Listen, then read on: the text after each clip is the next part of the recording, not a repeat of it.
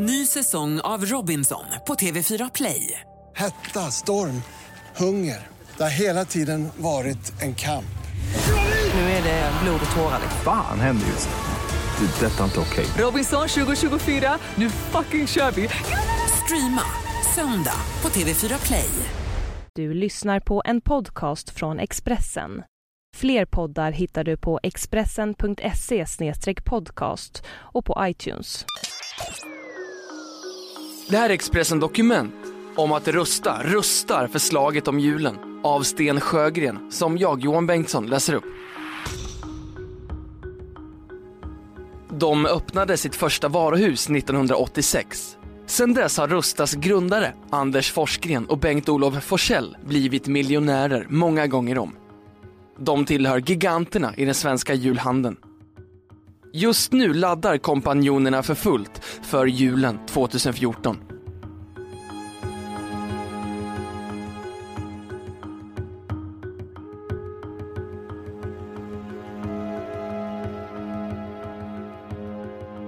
Säljsnacket sitter när kompanjonerna Forsgren och Forsell visar runt i Rustas varuhus i Upplands Väsby. Vi ligger på halva priset, säger Bengt-Olof Forsell och gestikulerar livligt framför spegeln inne på badrumsavdelningen. Det finns kanske en och annan konkurrent som skulle ha invändningar. Klart är att Rustas lågprisvaruhus gått hem hos det svenska folket. Grundtanken är att allt som behövs i hemmet ska finnas på ett och samma ställe. Varuhusen har hunnit bli ett 70-tal och nya varuhus öppnas nu i en takt av 10 om året. Försäljningen väntas i år spränga 3 miljarders vallen. Detaljhandeln har det tufft. Konjunkturutsikterna är osäkra och högre räntor lurar runt hörnet. Men det är inget som avskräcker Rustas ägarduo. De står beredda att öka tempot i expansionen och ta språnget utomlands.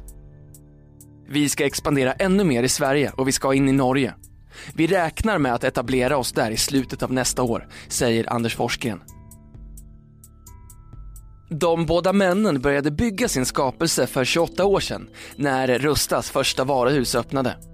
Nu har de hunnit passera 60-strecket men verkar barnsligt förtjusta i att sälja, köpa och fundera på logistik.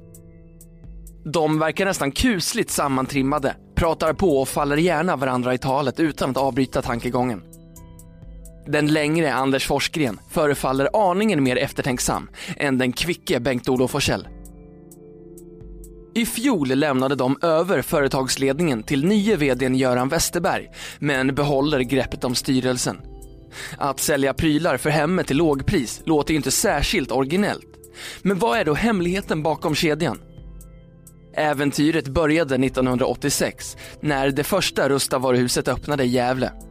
Anders Forsgren och Bengt-Olof Forsell hade lärt känna varandra på företagsekonomiska institutionen i Uppsala där de undervisade. Företaget byggdes efter skolboken.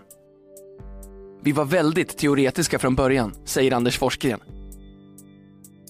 Möjligheten att omsätta teorierna i praktiken öppnade sig när de fick möjlighet att ta över en konkursad tapetleverantör i Gävle. Det var därför som det första rustavaruhuset öppnade där. Tanken att sno marknadsandelar genom att kapa mellanhänder fanns där från början. Den visade sig vara ett lyckokast. Bengt-Olof Forsell dyker ner i en hylla och fiskar fram en burk träolja. Vår äldsta produkt, säger han. Redan första året efter etableringen kunde Rusta sälja träolja som bara kostade hälften av vad konkurrenterna tog ut. Hemligheten var att köpa in den direkt från tillverkaren och skapa ett eget varumärke. Genom samma upplägg blev Rusta snabbt ledande på färg, tapeter och en rad varugrupper. De egna varumärkena står idag för huvuddelen av försäljningen. Julbelysningar, resväskor och till och med dammsugare säljs idag under egna varumärken. Det handlar inte om att producera i egna fabriker. Beställningar läggs hos leverantörer, främst i Asien. Rusta står för design och produktutveckling, ibland i samarbete med leverantörerna. Genom att kontrollera hela kedjan anser sig Rusta ha större möjligheter att säkra kvaliteten samtidigt som mellanhänder kapas. Men för att ekvationen ska gå ihop krävs stora volymer och färre produkter. Framgången ligger i att hålla nere produktfloran, säger Anders Forsgren. Den som vill köpa tapeter hos Rusta får nöja sig med ett bassortiment på 140 tapeter. Det funkar för de flesta, men kräsnare konsumenter kan föredra en tapetspecialist med ett större utbud. De egna leverantörerna ger också Rusta möjlighet att kvickt reagera på trender hos konsumenterna. Ena gången är det spikmattor som gäller, nästa är det Teddy Fleece. Teddy sålde vi över 100 000 av. Det tog oss sex månader att få fram den. Vi var snabba, men det borde gått på tre, säger Bengt-Olof Forsell. Vandringen har inte alltid varit lätt för uppstickaren som blev branschbjässe. När det tidiga 90-talets finanskris slog till låg Rusta med tunga lån. När dåvarande riksbankschefen Bengt Dennis höjde räntan till 500% fick Rustas ägare det hett om öronen. Vi hade några motiga år, minns Anders Forsgren. Som uppstickare fick de, fick de finna sig i att konkurrenterna slog tillbaka, ibland med fula metoder. Det är människor som inte tyckt om oss, säger Bengt-Olof Forsell. Ett rykte som förföljde Rustas ägare var att de skulle ha kopplingar till den kristna församlingen Livets Ord. De dementerade ryktet åtskilliga gånger och när de försökte utreda varifrån det kom ledde spåren till en konkurrent. På några områden har Rusta fått vika sig i konkurrensen. Vitvaror är ett. När kriget bröt ut mellan elektronikjättarna var det säkrast att retirera.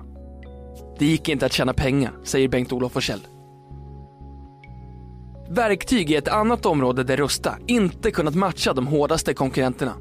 Visst kan man köpa verktyg hos Rusta, men de är idag mer ett komplement till det övriga utbudet. Den kanske svåraste konkurrenten är IKEA. Rusta räknar sig som störst på färg och tapeter, men får finna sig att vara i skuggan av IKEA på möbelsidan. Juldekorationer är ett område där Rusta ryckt åt sig en ledande position. Vad vi kan förstå är vi störst i Sverige på jul, säger Anders Forsgren.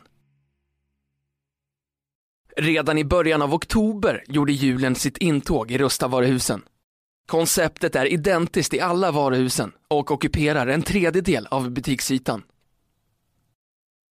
Julen fanns i tankarna hos de bägge ägarna redan tidigt i höstas. Fast nu pratar vi julen 2014. Ett år i förväg åker de runt i världen och samlar intryck.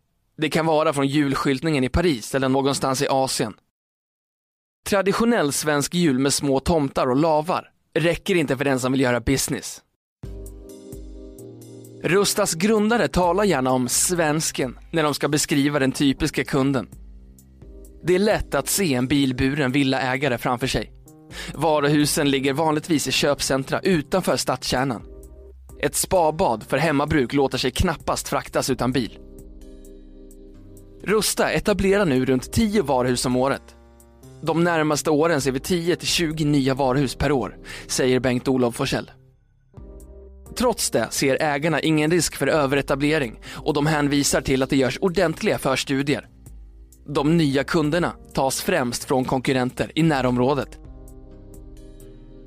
Befolkningstillväxten i exempelvis Stockholmsområdet stärker också marknaden.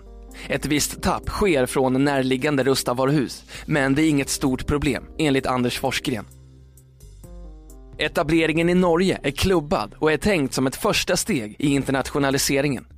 Norgechefen är utsedd och jobbar på Rustas huvudkontor i Upplands Väsby med förberedelserna. Siktet är inställt på att öppna fem varuhus i Norge i inledningsskedet. Uppdraget till nye vdn Göran Westerberg är att dubbla omsättningen på fem år. Lyckas planerna betyder det att Rusta-koncernen når en omsättning på runt 6 miljarder. Vid det laget kommer de båda grundarna att vara ålderspensionärer. Fast de har inga nära förestående planer på att sälja bolaget, enligt Anders Forsgren. Detaljhandeln är allt mer påpassad i etiska frågor. Om det visar sig att någon vara produceras under dåliga villkor kan det leda till att medvetna konsumenter skräms på flykten.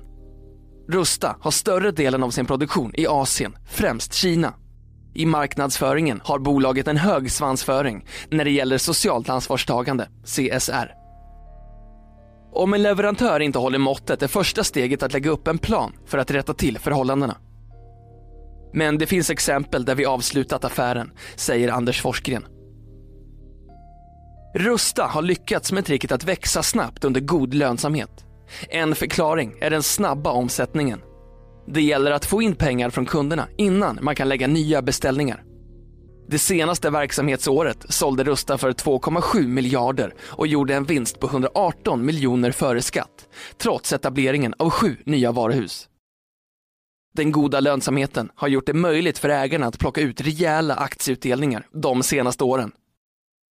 I år landade utdelningen på 220 miljoner, varav merparten gick till Anders Forsgren och Bengt-Olof Forsells gemensamma ägarbolag Facetten.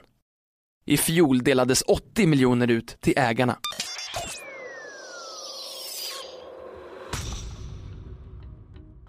Du har lyssnat på en podcast från Expressen. Ansvarig utgivare är Thomas Mattsson. Fler poddar finns på Expressen.se och på iTunes.